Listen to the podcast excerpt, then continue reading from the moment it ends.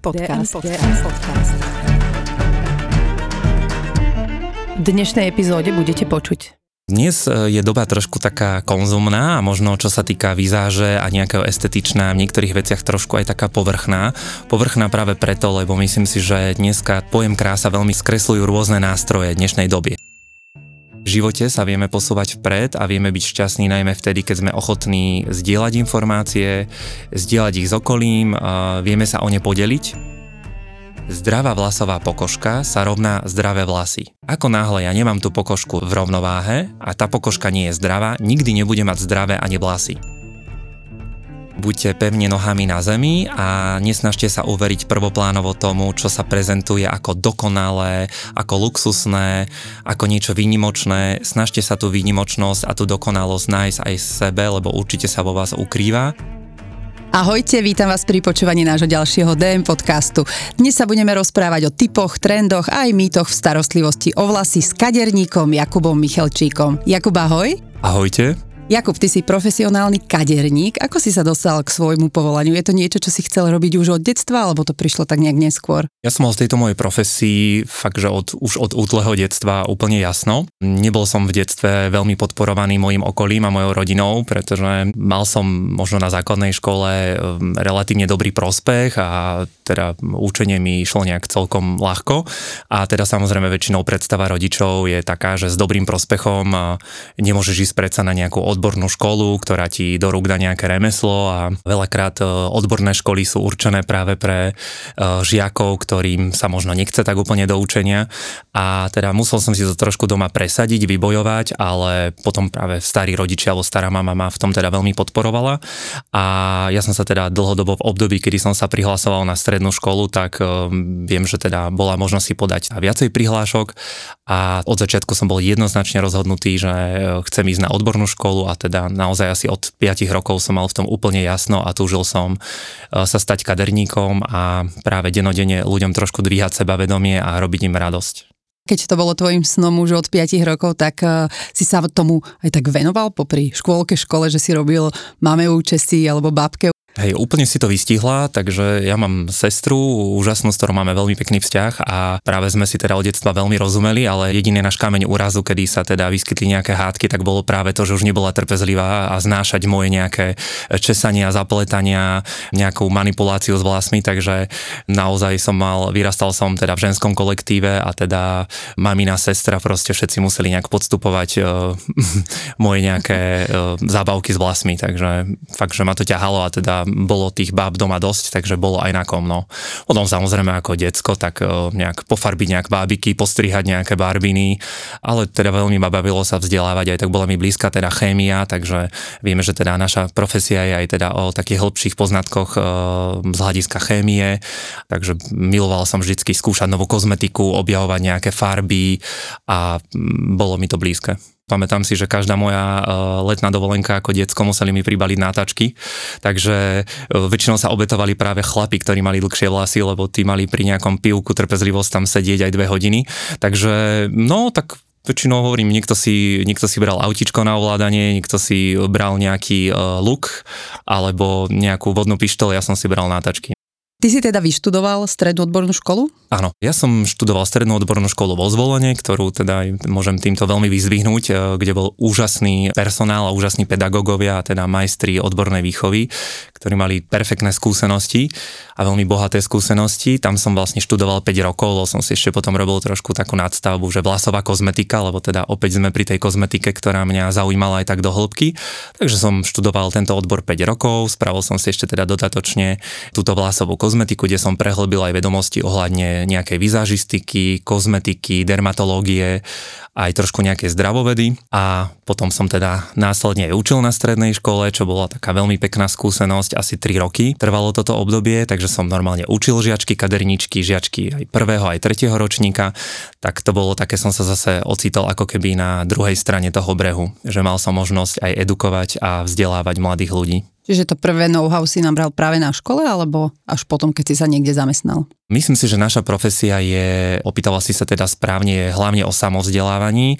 Ja sa teda veľmi v živote veľa vecí učím práve pozorovaním, takže mal som tam ku komu vzhliadať. Na tej škole e, odbornej naozaj boli výnimoční pedagógovia. E, mal som tam také tri svoje obľúbené dámy majsterky, ktoré naozaj boli špičkou svojho remesla, takže naozaj e, pozeraním, počúvaním a tým, že teda išiel som si za svojimi ambíciami, tak bolo sa od koho učiť, bolo sa z čoho učiť a naozaj, keď máte tie zmysly otvorené, tak to ide veľmi ľahko a rýchlo. Ty máš aj nejaký svoj rukopis, je niečo, podľa čoho ťa vedia ľudia spoznať, že a títo boli, alebo táto bola u Jakuba? Ja všeobecne mám rád e, vo vlasoch a, a v živote takú prírodzenosť, takže nemám rád, keď na vlasoch úplne prvoplánovo vidieť, hej, e, teda nebránim sa ani extravagancii, ale asi mám rád, keď práve veci tak nejak vyzerajú tak e, prirodzene, organicky, takže práve nevyzerajú prvoplánovo, že sú nejak pofarbené nejakou chémiou alebo nejakými výraznými farbami, alebo naozaj, aby to bolo ženské, jemné a prirodzené, ale zároveň nenudné. Kedy ako došlo k tomu, že si sa rozhodol založiť si svoj vlastný ateliér? No ja nadviažem na to, že teda som vzdelával 3 roky na tej odbornej škole, tieto kočky kaderničky a potom som sa teda zamestnal, aby som teda nadobudol aj nejakú ešte väčšiu prax a prehlbil nejaké skúsenosti a nabral nejaký skills, nejaké zručnosti, tak e, som sa na 10 rokov zamestnal v sieti e, salónov práve e, tu v Bratislave v hlavnom meste, kde teda naozaj mi to veľa dalo, aj teda som tam nadobudol veľmi veľa skúseností a tak vzájomne sme si veľa teda odovzdali aj ja tomu salónu, aj salón mne. A potom som sa teda rozhodol, že som si pred 5 rokmi otvoril eh, vlastný ateliér. Nazývam ho teda ateliér, lebo teda všetci sa tam snažíme tvoriť krásne veci a krásnych ľudí, takže môj salón nie je kadernický salón, ale je, teda, je to vlasový ateliér a sme to takto povýšili, keďže sa tam fakt veľmi hráme s farbami a hráme sa tam s tými tvármi a so stylingom, takže mne to príde také, že to viac popisuje tú našu prácu. No a teda 5 rokov mám tento vlastný vlasový ateliér, kde tvoríme, kde mám teda úžasné kolegyne, kolegu a snažíme sa ľuďom dvíhať sebavedomie a robiť radosť eh, v tejto zvláštnej smutnej dobe. Ty si niekoľkonásobný víťaz kadernických súťaží, získal si aj titul kaderníka roka a dokonca si aj víťazom prestížnej svetovej súťaže L'Oreal Color Trophy. Ako si spomínaš na túto tvoju fázu života, keď eh, si sa zúčastňoval týchto súťaží a dokonca aj takto úspešne? Ďakujem, perfektná otázka, vám na toto obdobie krásne spomienky. Ja som sa veľmi aktívne a rád zúčastňoval súťaži práve preto, lebo nie som úplne typ, ktorý by si potreboval dvíhať sebavedomie tým, že niekde budem prvý a budem úspešný a potrebujem byť ľuďom na očiach. Pre mňa súťaž je práve o tom, že si cibrím a vlastne dokazujem svoju nejakú vytrvalosť a svoju precíznosť, pretože na každú vlasovú súťaž sa treba veľmi zodpovedne pripraviť. Na niektoré súťaže som sa naozaj pripravoval aj 3-4 mesiace dopredu. Takže je to skôr o takom mojom nejakom raste a dokázaní si a takom utužení vlastnosti, ako je precíznosť, ako je cieľa vedomosť, ako je vytrvalosť takže nešlo mi veľakrát, aj keď napriek tomu, že som sa teda na týchto spomínaných súťažiach umiestnil na popredných priečkách, tak e, nešlo mi o nejakú tú trofej alebo nejakú tú materiálnu odmenu. Išlo mi o to, že možno tým, že aj teda v súčasnosti vzdelávam kaderníkov, tak aby som aj v očiach tých kaderníkov bol naozaj tým pravým profesionálom, aby teda ku mne odborne vzhliadali, nie vzhliadali ako ku človeku, ktorý vyhral niekde prvé alebo druhé miesto, alebo môže si do životopisu napísať stat status, že kaderník roka. Išlo mi skôr o tú skúsenosť, o to, že teda je to ináč aj veľký stres, pretože taká súťaž, kde sa na vás pozerá 20 porodcov a ďalších 200-300 e, divákov, veľakrát sa to odohráva vo veľkých halách, výstaviskách, kde naozaj vás e, z veľmi krátkej vzdialenosti snímajú kamery a teda hovorím, je tam veľa pozorných očí, takže je to stres, je to veľké vypetie psychické, ale stojí to za to, pretože vás to v živote posúva veľmi ďaleko dáva vám to takú príjemnú zdravú súťaživosť a zoznamíte sa s super e, kolegami, ktorí vás takisto dokážu v niečom inšpirovať, niečo vás naučiť a teda v živote mi to dalo veľmi veľa, pretože dalo mi to takú húževnatosť, vytrvalosť a je to super, veľmi rád na to spomínam. Ty už si spomínal, že školíš kaderníkov. V čom ich školíš? Väčšinou sa zameriavame na rôzne vlasové trendy, niekedy sú to aj školenia zamerané na zloženia produktov alebo na používanie produktov, pretože vieme, že niektoré profesionálne veci e, treba trošku zloženiami a použitím prebrať do hĺbky, takže veľakrát sú to aj kaderníci, ktorí majú iba ročnú alebo dvojročnú prax a chcú sa uplatniť teda úspešne v salónoch, tak potrebujú niektoré aj také tie elementárne základné veci prebrať e, do hĺbky. Veľakrát sú to školenia aj na účesy, na styling, e, záleží záleží od zadania, od toho, aký je záujem zo strany kaderníkov, v čom majú nedostatky alebo v čom sa chcú ešte zlepšiť. V svojom salóne robíte krásne veci a robíte ľudí krásnych. Čo to pre teba znamená krása? Ako ty vnímaš krásu ako takú? No dnes e, je doba trošku taká konzumná a možno čo sa týka vizáže a nejakého estetičná, v niektorých veciach trošku aj taká povrchná. Povrchná práve preto, lebo myslím si, že dneska pojem krása veľmi skresľujú rôzne nástroje dnešnej doby. Hej, to sú zväčša sociálne siete, rôzne aplikácie na úpravu zovňajška, filtre.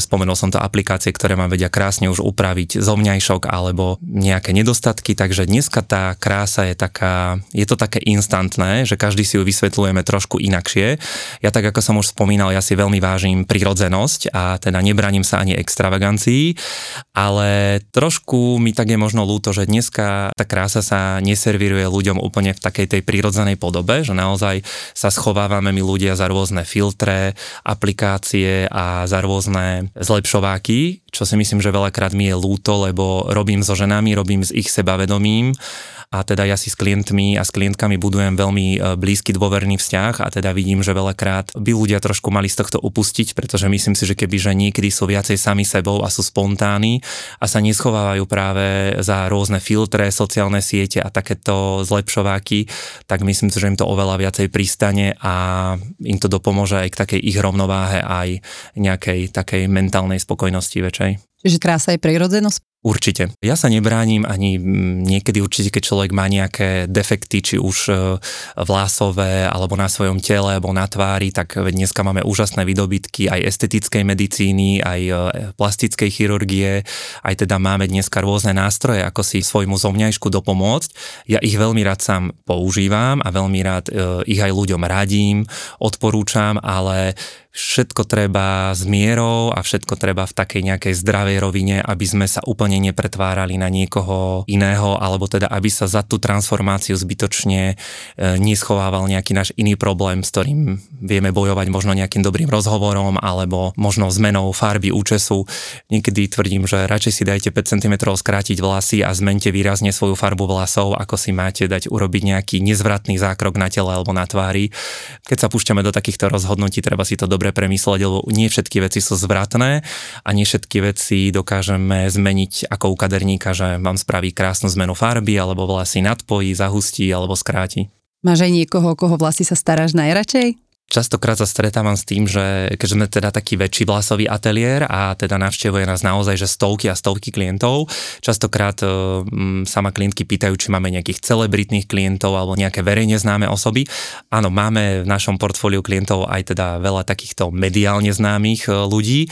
Ja by som ale veľmi rád spomenul, že ja veľmi nerad robím rozdiely medzi klientami, medzi ľuďmi vôbec. E, ja si každého jedného klienta, ktorý ma navštívi, vážim rovnako, bez ohľadu na to, či je niekde na obrazovke v televízii, alebo vystupuje niekde na pódiach, alebo je to nejaký veľmi úspešný, solventný človek, ktorý pracuje v médiách alebo je mienkutvorný. Máme takýchto klientov veľmi veľa a vážime si ich rovnako ako ktoréhokoľvek iného človeka. Takže z mojich takých napríklad, to sa ma častokrát pýtajú, že či mám mám teda aj nejakú obľúbenú, ako to teda hovoríme na Slovensku, celebritnú klientku. Moja dlhoročná úžasná klientka je Sonia Millerová, ku ktorej veľmi zhliadam. Je to jedna úžasná moderátorka, je to jedna veľmi vyrovnaná dáma, ktorá je krásna, inšpiratívna a ona je práve napríklad takým môjim produktom, kde naozaj vidno tú ženskosť, vidno ako sa dá stárnuť s gráciou a vidno ako tá osoba, keď je naozaj veľmi vyrovnaná a má to vnútorné vyžarovanie a ten vnútorný pokoj, ako to vidno aj na jej vizáži, hej, čo si myslím, že ona je toho dobrým príkladom. Veľmi rada dávam hosťom v našom podcaste zázračnú otázku, že keby tuto prišiel k nám zázračný škriatok a povie ti, že splním ti želanie, že môžeš hocikomu, hocikomu z celého sveta sa pohrať e, s účesom a postarať sa o jeho vlasy. Kto by to bol? No tak to si ma teraz trošku prekvapila touto otázkou, ale napríklad z takých osobností ja mám rád veľmi americkú komičku a moderátorku eh, Ellen DeGeneres, ktorá teda sa vyznačuje vždycky takým krátkým športovým blond účesom. A teda ona eh, roky nemenie účes, je vždycky taký krátky, blond, strapatý. A teda mm, ja k nej vzhliadam, teda keďže veľakrát si do svojej show, ktorú mala vždycky asi 15 rokov na trhu, tak si pozývala rôznych zaujímavých zaujímavých hostí a rôzne celebrity a teda jej by som veľmi rád e, trošku zmenil účes a možno ju viacej urobil takou ženskou, elegantnejšou, lebo roky ho teda nemení, e, myslím si, že dalo by sa na ňom trošku popracovať a tam by sme mali určite na čom robiť. Prejdime teraz k spolupráci s DM. Ty s DM spolupracuješ v rámci viacerých projektov, či už ako expert v rámci príspevkov na Instagrame, DM Live vysielaní, takisto si sa zúčastnil dvoch ročníkov Workshop Festu, v oktobri budeš aj na jeho treťom ročníku, pravidelne sa zúčastňuješ DM ženského behu ako hairstylista. Ako si spomínaš na svoju úplne prvú spoluprácu s DM?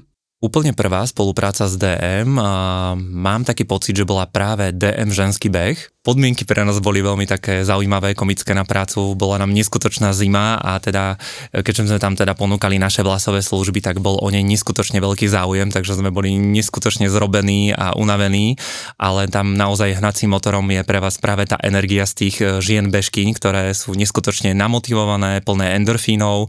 A teda aj napriek tomu, že už češete po prvých 4 hodinách asi 396 dámu, tak stále sa snažíte a premáhate s úsmevom na tvári a teda vás to nejak tak ženie dopredu, lebo e, sa ohliadnete za seba a stojí tam rada ďalších 80 žien, ktoré proste sú naozaj radi, že sa vedia dostať k nejakému šikovnému kaderníkovi alebo kaderničke a v celom tom e, návale endorfínov a tej radosti a tej motivácie z toho behu.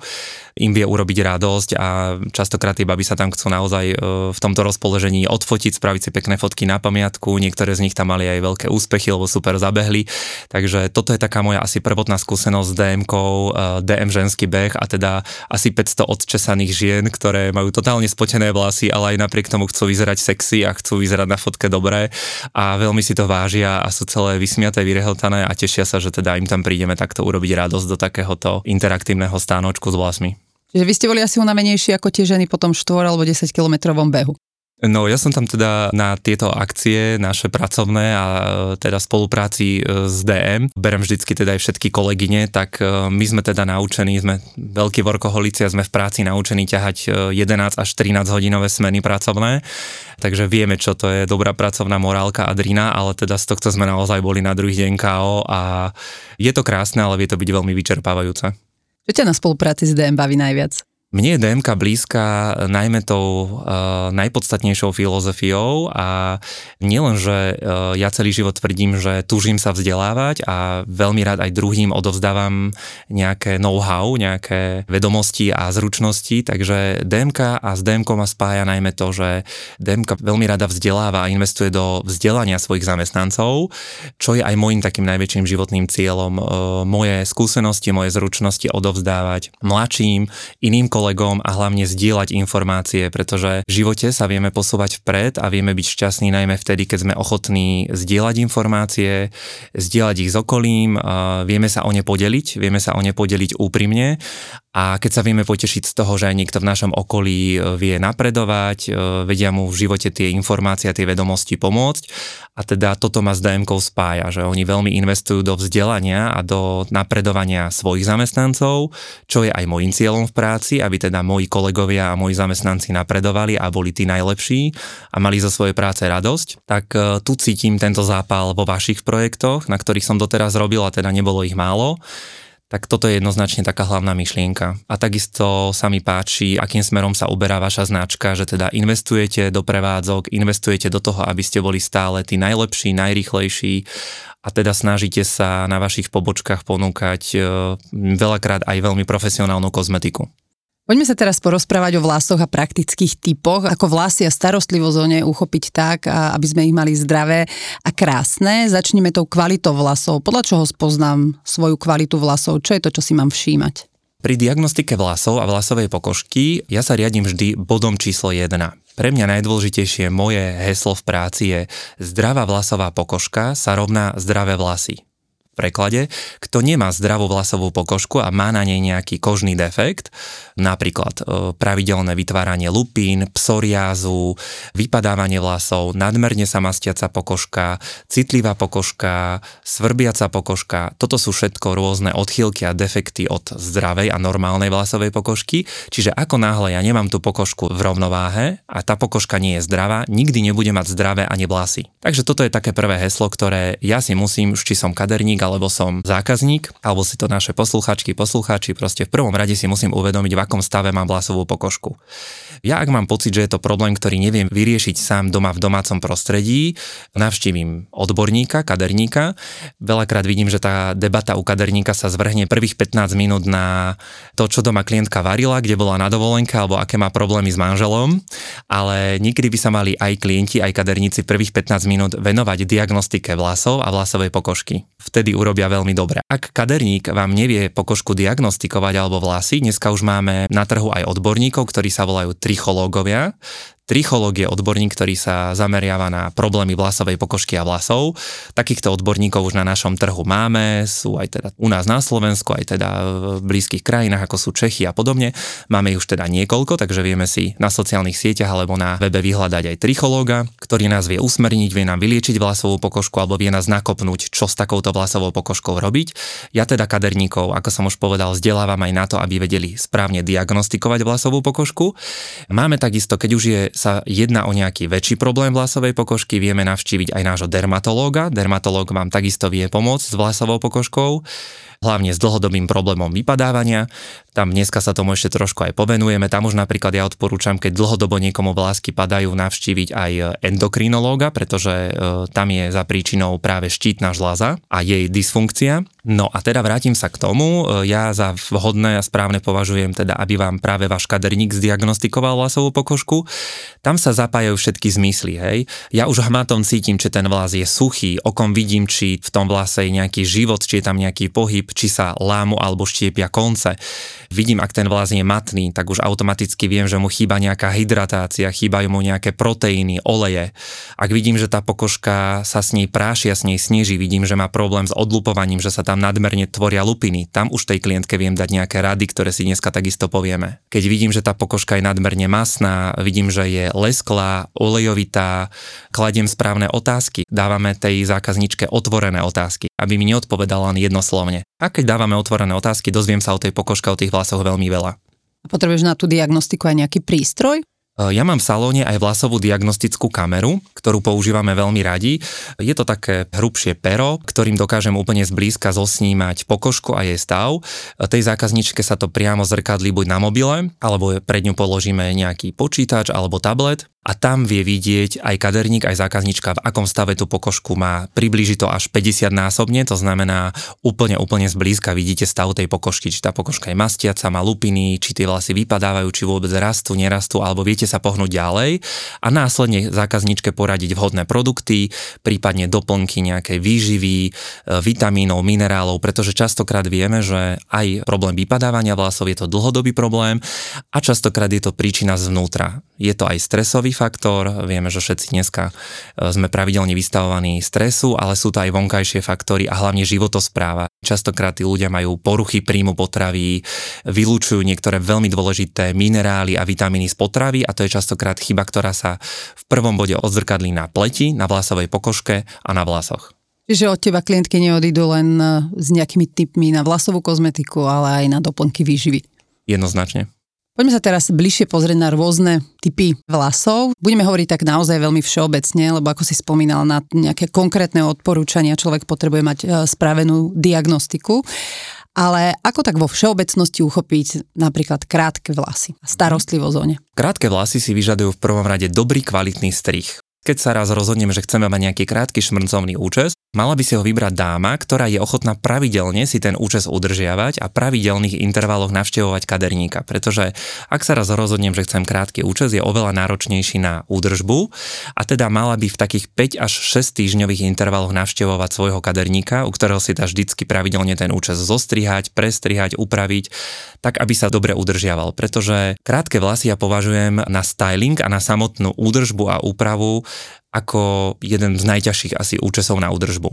Takže ako náhle sme pohodlní a nie sme ochotní často chodiť ku kaderníkovi a vôbec ráno sa čo je len 15 minút povenovať úprave a stylingu vlasov, tak ani neodporúčam ísť do krátkeho účesu. Takže prvý bod by bol jednoznačne e, dobre ostrihané vlasy, s tým, že teda zákaznička je ochotná chodiť na ten strih aspoň raz za 6 týždňov. Ďalej je to veľmi vhodne vybrané stylingové a fixačné produkty. Krátky účes si častokrát vyžaduje použitie dobrého penového tužidla, alebo dneska máme už aj veľmi kvalitné tekuté tužidlá, ktoré vieme komplexne aplikovať aj na celé vlasy, aj na vlasovú pokožku. No a treba mať e, ako pomocníka nejakú dobrú kefu. Sú to častokrát termokefy, ktoré sú vyrobené z hliníka alebo alebo z rôznych materiálov, ktoré sa veľmi rýchlo nahrejú. Na krátke vlasy ja veľmi rád používam aj e, kulmofény, ktoré dneska už sú aj rotačné, dokážu teda e, sa nielen točiť, ale aj fúkať vzduch. Takže veľmi dobré stylingové a fixačné pomôcky. To sú teda kefy, kvalitný fén a je tá starostlivosť naozaj náročná a musíme mať k tomu veľmi profesionálne aj pomôcky, aj prípravky. A čo dlhé rovné vlasy? Dlhé rovné vlasy sú na úpravu veľmi jednoduché, tam už by som sa skôr zameriaval na to, aby to nebola nuda, keďže teda je to rovný vlas, je to dlhý vlas, tam by som ho určite už potom oživil nejakou peknou, zaujímavou farbou, nejakým melírom, pretože dlhé rovné vlasy veľakrát postradajú objem, častokrát na rovných vlasoch veľmi ťažko docielime objem a veľakrát vedia pôsobiť veľmi všedne a nudne, takže tam by som ja sa už pohral potom s tou koloristikou a s nejakým vhodným výberom farby. Hovorí sa, že kučeravé vlasy a starostlivosť o nej je alchymia. Vnímaš to tak aj ty? Áno, kučeravé vlasy sú už od prírody vždy o 60% sukšie ako rovné vlasy. To je ich základná vlastnosť. Takže kočka, ktorá má vlnité alebo kučeravé vlasy, sa nemôže úplne stiažovať na suchosť tých vlasov, pretože je to prirodzene a geneticky dané. Kučeravý a vlnitý vlas je vždycky percentuálne o 60% sukší ako rovný vlas. Preto si vyžadujú oveľa viacej hydratácie, výživy a proteínov, preto na takéto vlasy musíme pravidelne používať veľmi veľa masky, výživy, kondicionérov balzamu, každý tomu hovoríme ináč, aj toto si dneska môžeme rozanalizovať, že aký je rozdiel medzi kondicionérom, maskom alebo balzamom. Takže kučeravé vlasy naozaj potrebujú veľmi špecifickú starostlivosť. Kučeravé vlasy musíme na ne používať veľmi kvalitné kefy, s ktorými ich prečesávame. Kvalitná kefa pre mňa znamená, že sú to kefy z prírodných štetín. Také dneska na trhu aj dokonca u vás na pobočke DMky mám veľmi obľúbené, ktoré obsahujú takéto prírodné štetiny z diviaka alebo jazveca. Pomedzi to majú popredkávané aj nylónové štetiny, ktoré zabezpečujú prekrvenie pokožky. To sú také tie trošku dlhšie štetinky, ktoré vidíte medzi tými čiernymi prírodnými. Ďalej kučeravé vlasy nemajú radi, keď sa nejako agresívne drhnú do úteráka. To je taký dôležitý typ. Kučeravé vlasy vždy utierame do nejakého kvalitného bavlneného trička alebo uteráka, alebo ideálne aj do detskej bavlnenej plienky. Nemajú radi nejaké agresívne pohyby uteráka, to znamená po umytí len zľahka z nich vymačkáme prebytočnú vodu. Ideálne je túto prebytočnú vodu vymačka do kvalitnej bavlnenej tkaniny, ako som už spomínal. Môžete si u nás na pobočke kúpiť teda detskú bavlnenú plienku alebo vyradiť zo šatníka biele bavlnené tričko, ktoré perfektne túto prebytočnú vodu nasiakne, ale nerobíme žiadne agresívne pohyby, kde by sme tie vlasy drhli, šúchali alebo treli. Kučeravé vlasy to neznášajú. Ďalej kučeravé vlasy veľmi docenia, keď na ne aplikujete nejakú vhodnú regeneráciu pre suché a kučeravé vlasy, to znamená balzam, kondicionér alebo intenzívnejšiu masku. Takéto výživné produkty kučeravé vlasy docenia, keď ich dôkladne neopláchnete z vlasov tieto produkty. To znamená, že kľudne nemusíte mať po vymytí tohto regeneračného produktu taký ten vrzgavý pocit na vlasoch. Tieto vlasy docenia a veľmi sa vám odvďačia, ak tam takých 30% toho produktu necháte nevymitého. Tie tie kučery budú krásne pružné, budú lesklé a budú dostatočne hydratované. Keď som už spomínal e, tieto vhodné tkaniny bavlnené pre kučeravé vlasy, spomenul som tam teda ten e, bavlnený úterák alebo staré bavlnené tričko, sú to väčšinou a mali by to byť tkaniny, ktoré sú vo svetlej farbe, pretože ja vám z praxe poviem, že tmavé úteráky, napríklad čierne alebo tmavomodré, veľmi slabo pijú vodu. Takže vždy sa zamerajte skôr na svetlejšie tkaniny, čiže biele, béžové alebo niečo také prírodné biele. Dôležité, čo by som chcel spomenúť pri vlnitých a kučeravých hlasoch, je ich samotné sušenie. Ja v salóne veľmi rád používam kvalitný difuzér, ktorý je určený špeciálne pre kučeravé vlasy a v letných mesiacoch ja mám najradšej efekt, keď sa tie vlasy usušia prirodzeným spôsobom, že je vonku slniečko. Vtedy, keď do nich e, nanesieme dobré stylingové e, produkty pre kučeravé vlasy, dáme tam nejaké hydratačné mliečko alebo penu, ktorá podporí tú kučeravosť, tak odporúčam vysúšiť tie vlasy prirodzeným spôsobom na voľnom vzduchu, pretože vám usušia sa naozaj krásne kučery a vlny. Keď môžeme vynechať ten fén, tak ho vynechajme. Ak chceme použiť sušenie za pomoci fénu, jednoznačne použite kvalitný vlasový difuzér. Máže nejaké typy pre tých, ktorí majú veľmi jemné vlasy? Veľmi jemné vlasy, častokrát pod takýmito rozumieme teda veľmi riedke vlasy, ktoré majú sklon k vypadávaniu. Sú to vlasy, ktoré častokrát majú veľmi masnú vlasovú pokožku, nemajú žiadny objem.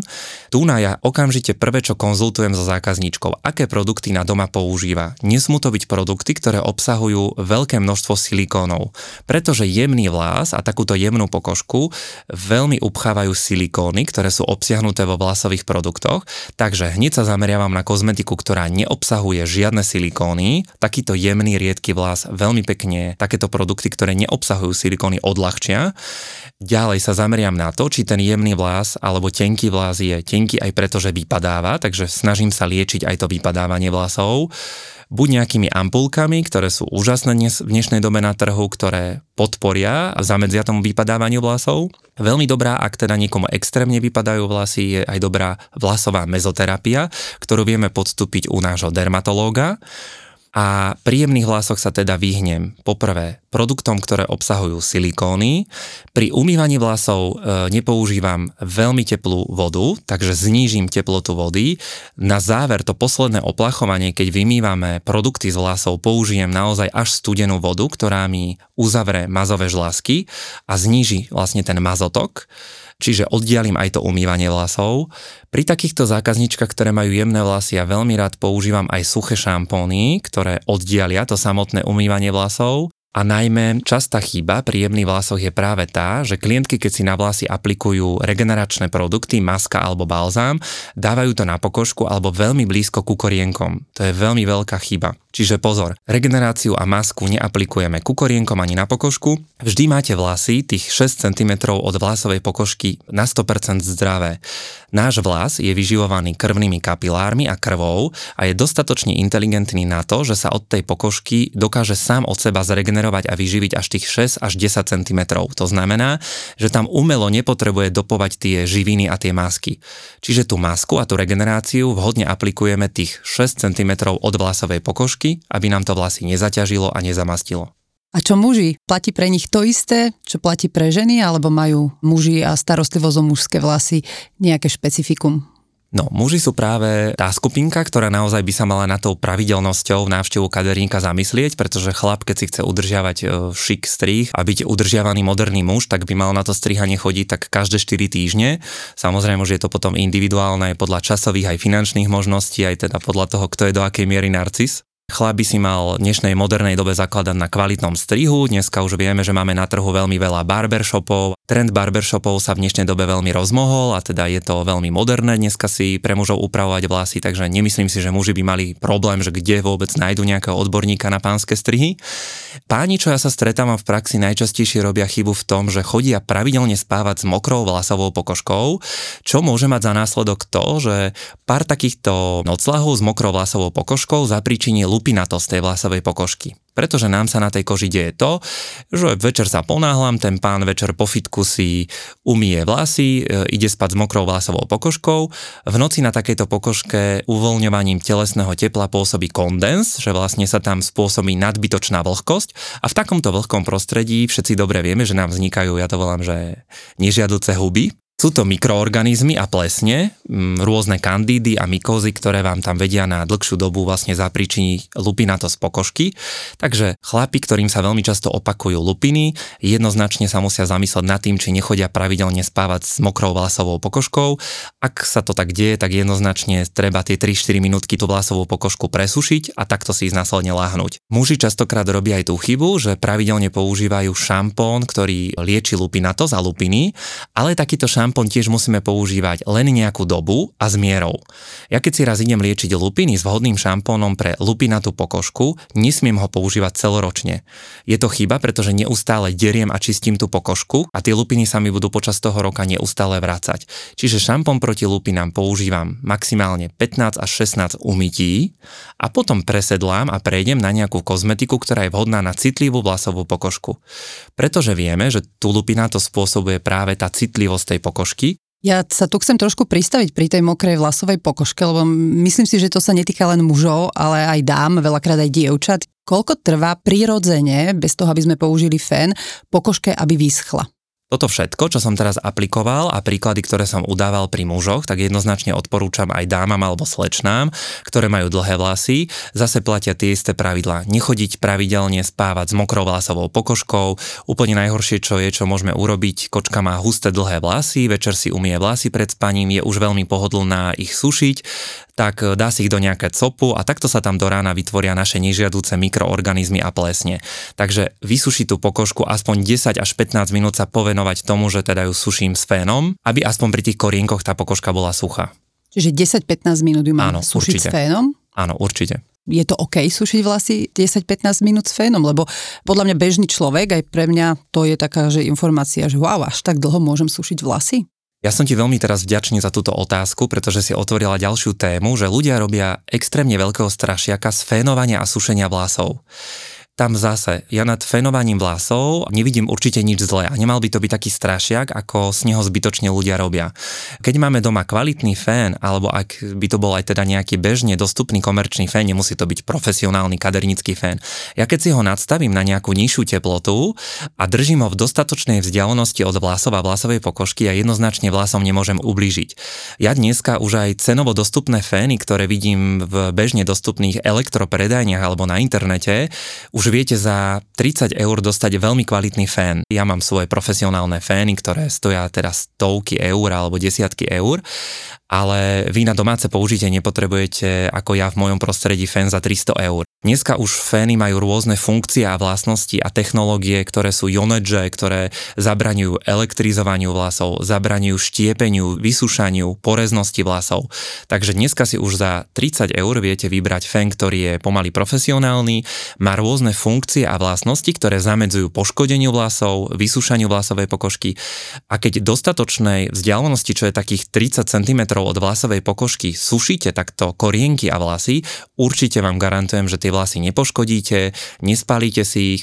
Treba si, dneska sú fény, na ktorých viete 4 až 5 variant rôznej teploty a intenzity toho fénu nadstaviť, takže je to zbytočný strašiak. E, ja si myslím, že fénovanie vlasov nikomu ešte neublížilo.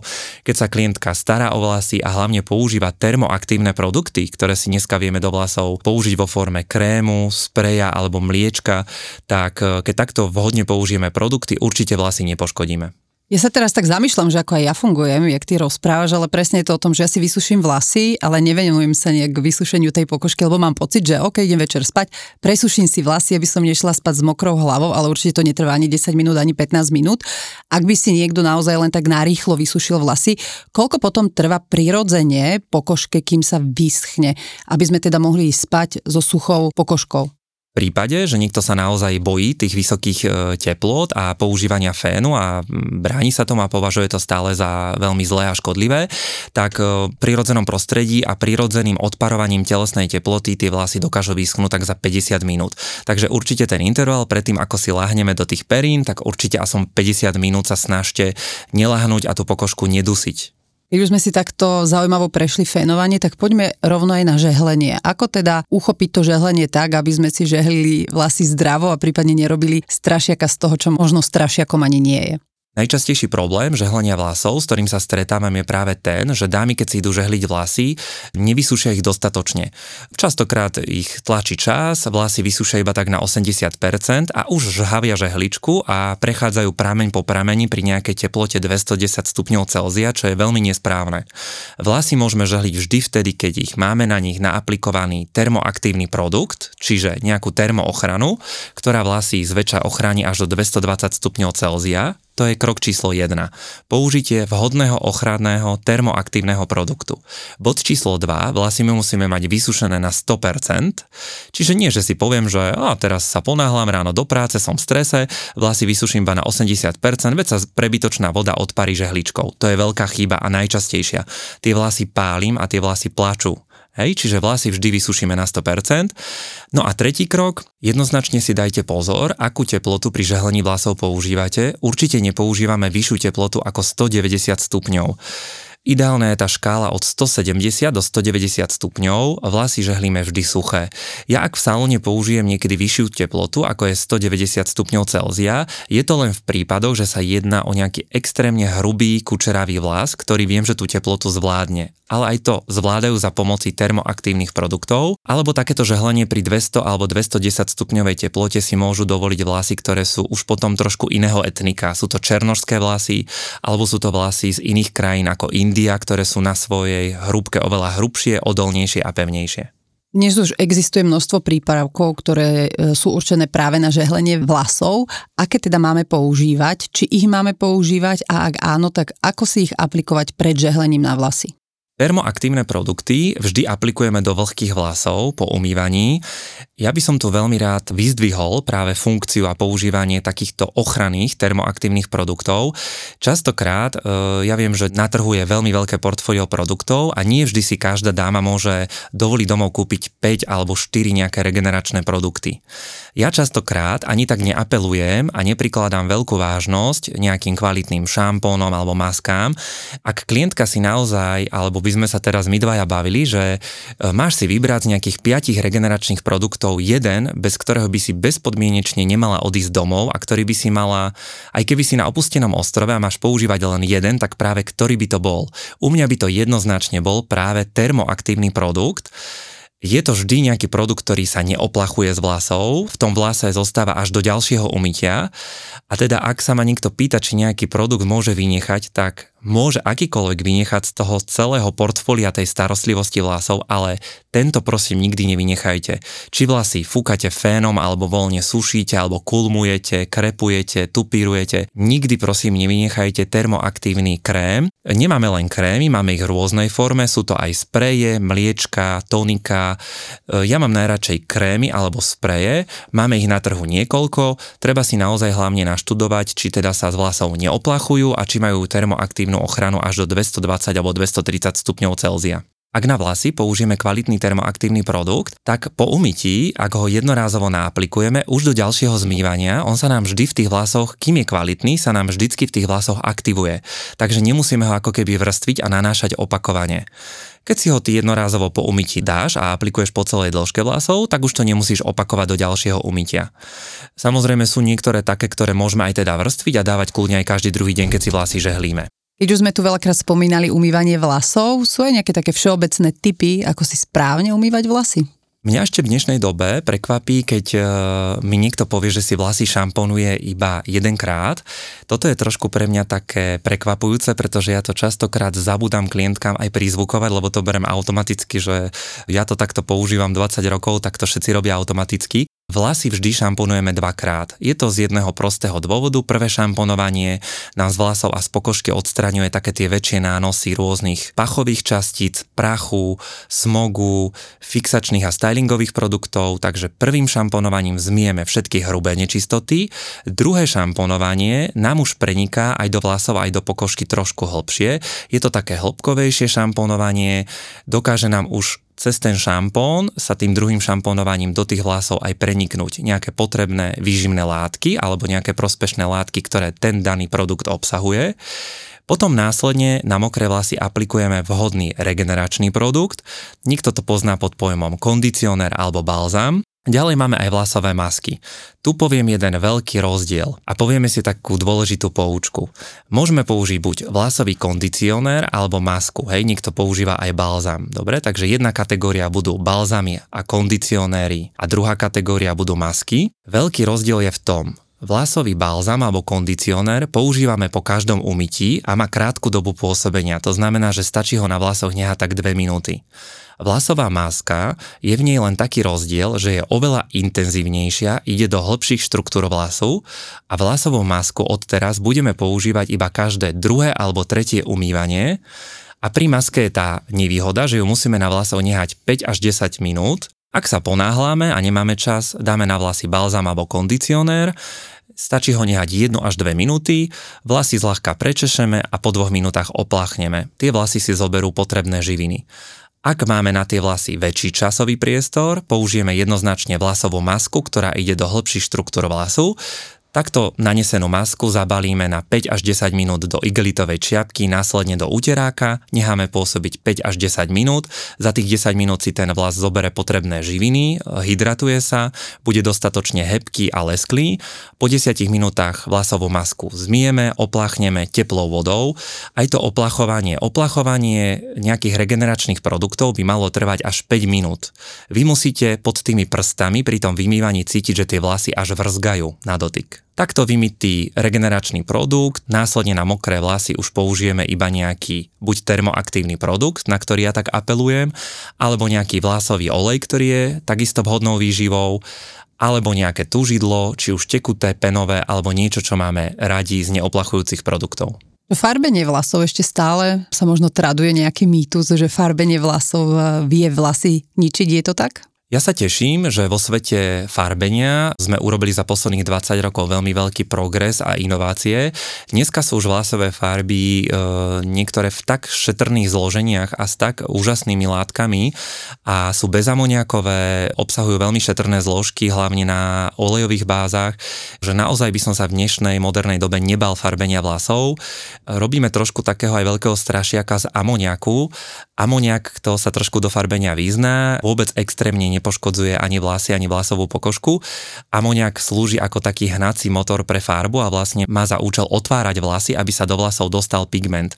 Takže netreba sa báť ani amoniaka, ale ja jednoznačne aj v salóne, aj teda klientkám na doma radím farby, ktoré neobsahujú teda amoniak, takisto dokážu tú citlivejšiu pokožku trošku ušetriť toho sušenia a vôbec by som sa farbenia vlasov v dnešnej dobe nebal.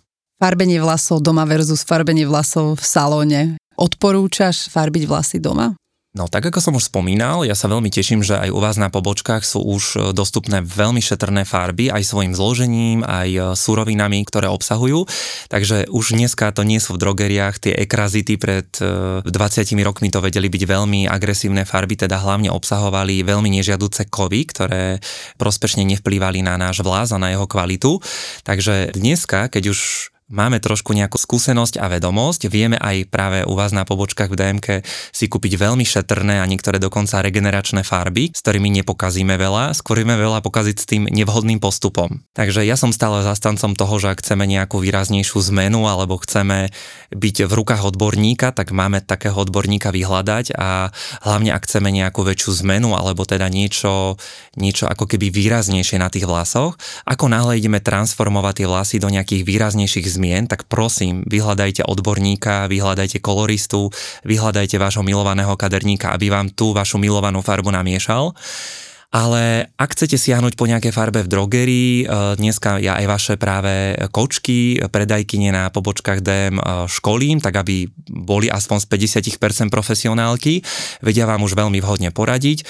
Siahnite skôr po farbách, ktoré e, neobsahujú amoniak a viete si už aj s takouto komerčnou dostupnou farbou vyčarovať veľmi peknú farbu aj v domácom prostredí, ale treba si trošku doštudovať ten postup a treba ho dodržiavať.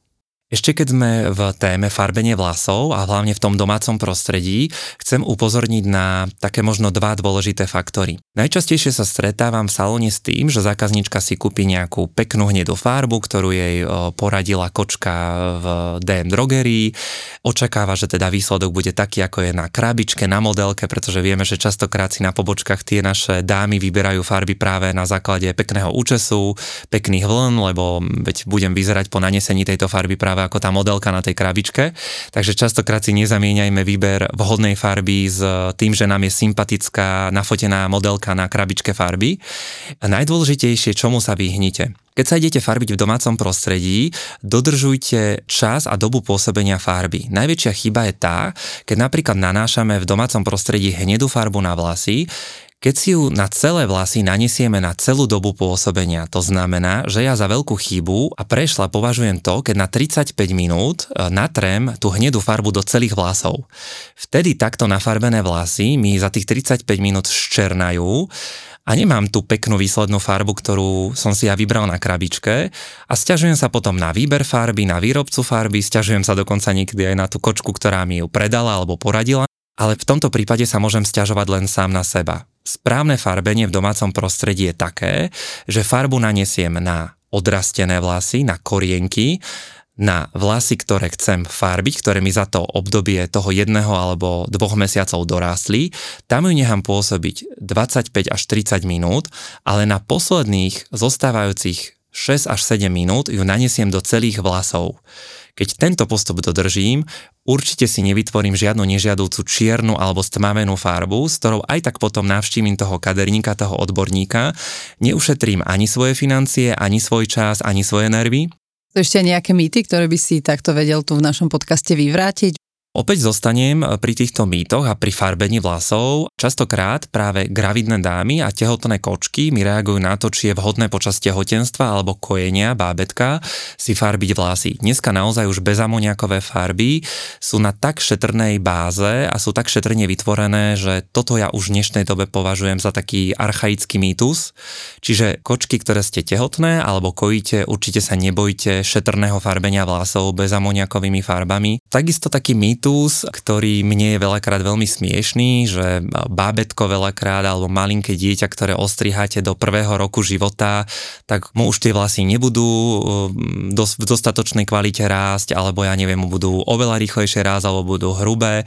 Toto ja trošku považujem odborne za taký mýtus. Ja si myslím, že keď je to pre praktickú stránku a pre nejakú komfortnú zónu toho bábetka, aby sa nepotilo potrebného ostrihať aj do prvých desiatich mesiacov života, tak to určite bez problémov urobte. Vôbec nenarušíte ani nezmeníte kvalitu vlasov toho bábetka. Keď tie vlasy je potrebné strihať, kľudne to v nejakej odbornej norme urobte. Nie je to problém, je to mýtus. E, tie vlasy sa aj tak v priebehu hormonálnych zmien u toho e, dieťatka, kým dospieva a bude v puberte sa zmenia ešte aj stmávnou, aj zmenia svoju štruktúru prirodzeným vývojom. Hovorí sa, že každému nám rastú vlasy do istej dĺžky, že niekomu narastú maximálne po ramena, už ďalej neporastú, že niekomu až po pás. Ako to vnímaš ty? Ako mýtus alebo fakt? Áno, nebudeme zachádzať do odborných vecí. Vlas má také svoje tri rastové fázy. Je pravda, že sú prípady, že sú zákazničky alebo dámy, ktorým vlasy narastú iba po ramena a už bohužiaľ nevedia sa dopracovať k väčšej dĺžke.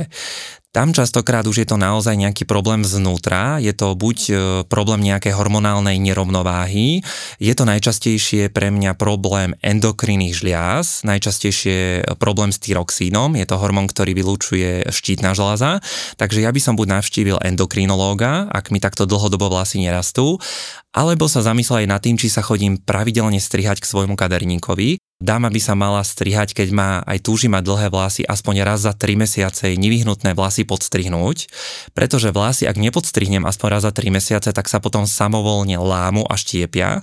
Takže ja tomuto lámaniu a samovolnému štiepeniu vlasov dokážem zabrániť tým, že svojho kaderníka navštívim aspoň raz za 3 mesiace.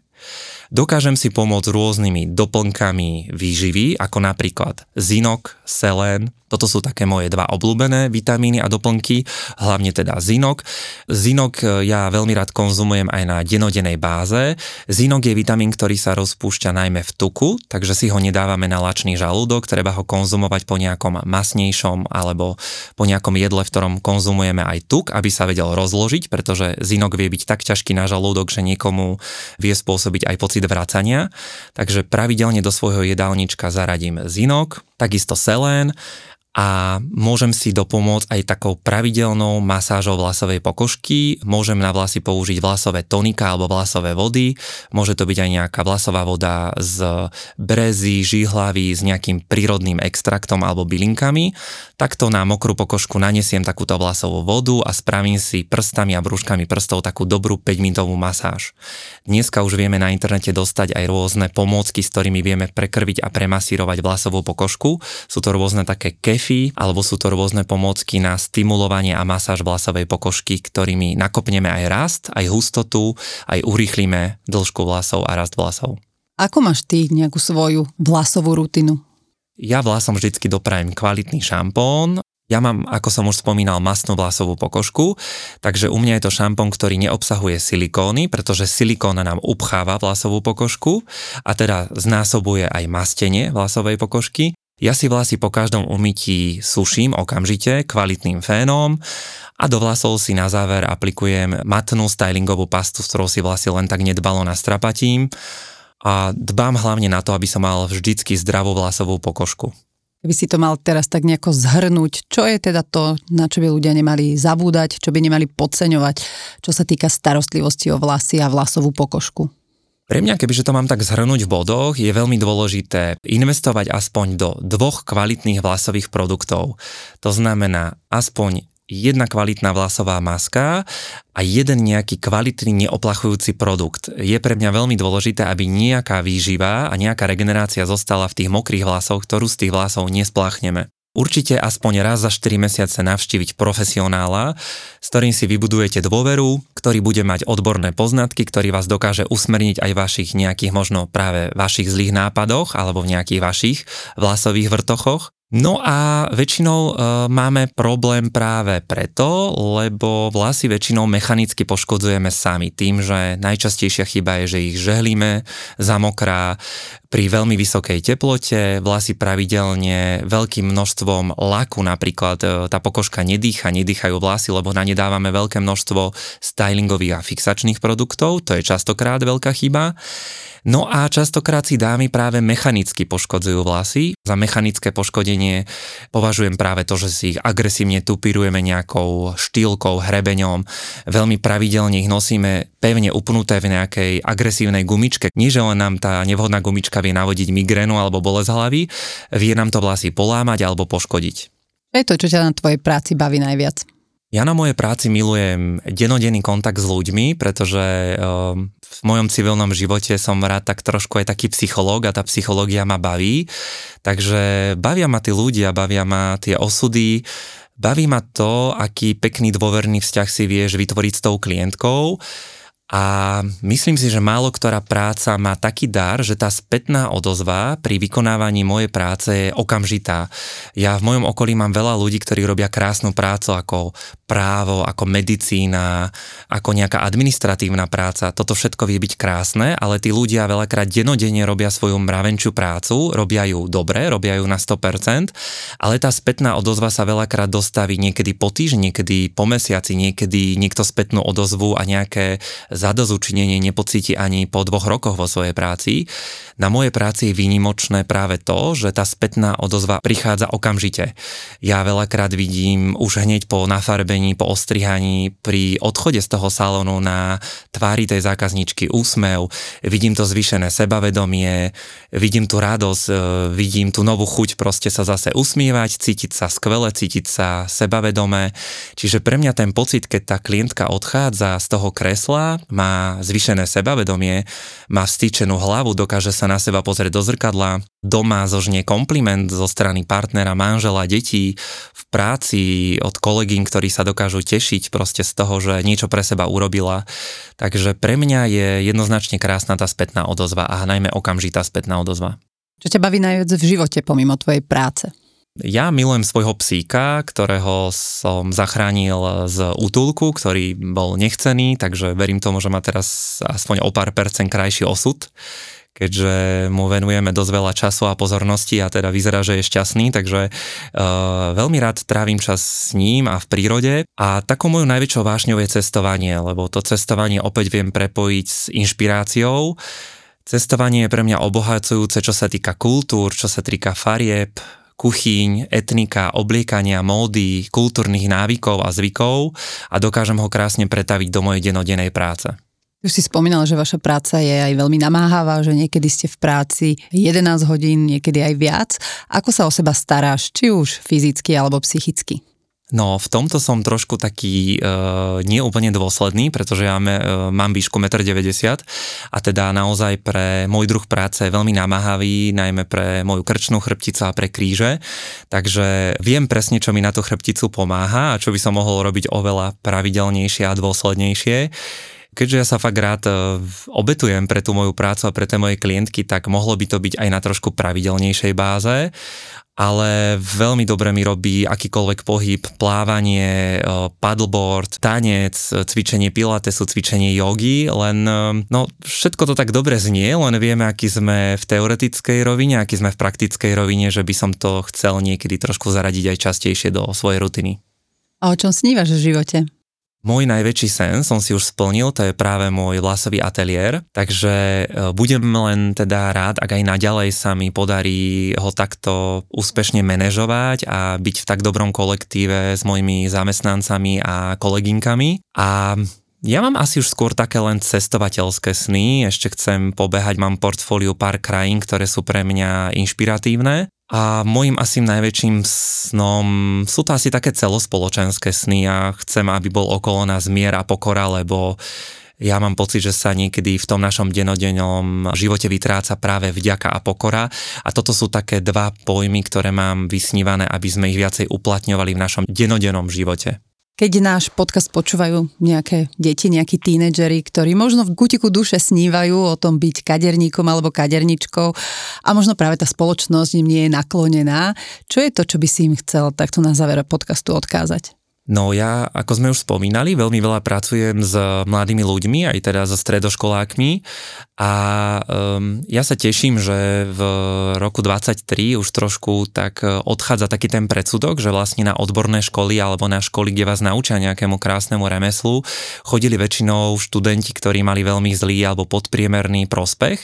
Takže myslím si, že výber takéhoto krásneho remesla, a to je jedno, môže to byť aj odbor kaderník alebo florista, alebo alebo barman, čašník, kuchár, je to akékoľvek remeslo, lebo ja si myslím, že stále platí, že remeslo má zlaté dno a myslím si, že pri výbere takejto školy by e, sme nemali zvažovať len to, že Ježiš, ja mám zlý prospech, tak idem na takúto školu, lebo túto školu s môjim intelektom zvládnem. Nie. Výber takejto školy má byť to presvedčenie, tá dôvera v to, že v rukách bude mať nádherné remeslo, kedy za akýchkoľvek okolností mám v rukách niečo, čo je výnimočné, čo je pekné, niečo, čo dokážem vytvoriť sám svojou šikovnosťou, svojou zručnosťou, svojou praxou, to je tak niečo úžasné, že viete vlastnými rukami niečo vytvoriť, s týmto sa nikdy v živote nestratíte, vždy vám to v živote len pomôže. A ja mám v mojom okolí veľmi veľa ľudí, ktorí majú veľmi vysokú inteligenciu, veľmi vysoký intelekt, majú ukončené tri vysoké školy a nemajú veľakrát to šťastie, že v tejto náročnej dobe sa nevedia až tak ľahko uplatniť, aj napriek tomu, že sú výnimoční, sú veľmi vzdelaní. A práve vidím, že sa to remeslo vytráca z našej spoločnosti, vytráca sa z trhu práce a stále by sa mu mala prikladať tá výnimočnosť a tá vážnosť, lebo s tým remeslom sa naozaj nikdy v živote nestratíte a vidíte sa mať v tej e, spoločnosti niekedy ďaleko lepšie ako aj ten človek, ktorý disponuje tými dvoma, troma vysokými školami, len bohužiaľ nemá to šťastie v živote, že nie je v správnom čase na správnom mieste a nevie sa tak ľahko uplatniť, lebo tá doba nie je ľahká. A čo je to, čo by si chcel odkázať našim poslucháčkam a poslucháčom? Ja nerád moralizujem a mudrujem, ja veľmi rád ľuďom načúvam a som aj veľmi rád, keď môžem ľuďom radiť, ale snažím sa ľuďom radiť, keď cítim, že radu a moju pomoc chcú. Čo sa týka e, možno nejakej rady e, vlasov a nejakého vlasového dizajnu a možno, možno moje odbornosti, tak určite chcem dať jeden taký message, takú informáciu, že neverte úplne vždycky tomu, čo vidíte na fotkách, na vyretušovaných sociálnych sieťach. Nikdy nezabúdajte na tú realitu, na to, že to sú fotky a výsledky, ktorým dopomôže častokrát nejaký filter, nejaká aplikácia.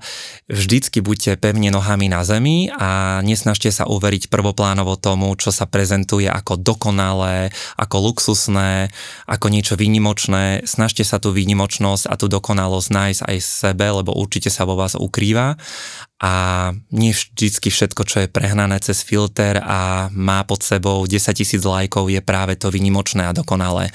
Vy tú výnimočnosť a dokonalosť máte určite aj v sebe, len sa ju pokúste nájsť a netreba sa za ňu hambiť.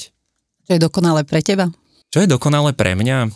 Ja si veľmi vážim úprimnosť a, a spontánnosť a to, keď niekto nedáva do veci prílišné ego a sebavedomie, Snažte sa byť sami sebou, snažte sa byť úprimní a dneska je veľmi vzácne, keď človek môže nahlas povedať svoj názor.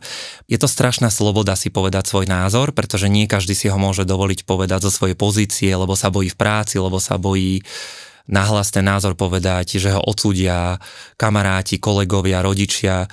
Buďte úprimní prvom rade sami k sebe, buďte úprimní ku svojmu okoliu a všetko pôjde ľahšie. Jakub, ja ti ďakujem za to, že si k nám prišiel, ďakujem ti za naozaj enormné množstvo rád a odborných typov, o ktoré si sa tu s nami podelil. Želám ti všetko dobré, nech svojou prácou, svojou tvorbou a svojou dušou e, šíriš aj naďalej to krásno okolo teba a nech od teba odchádza veľa klientov a klientiek s tým zvýšeným sebavedomím.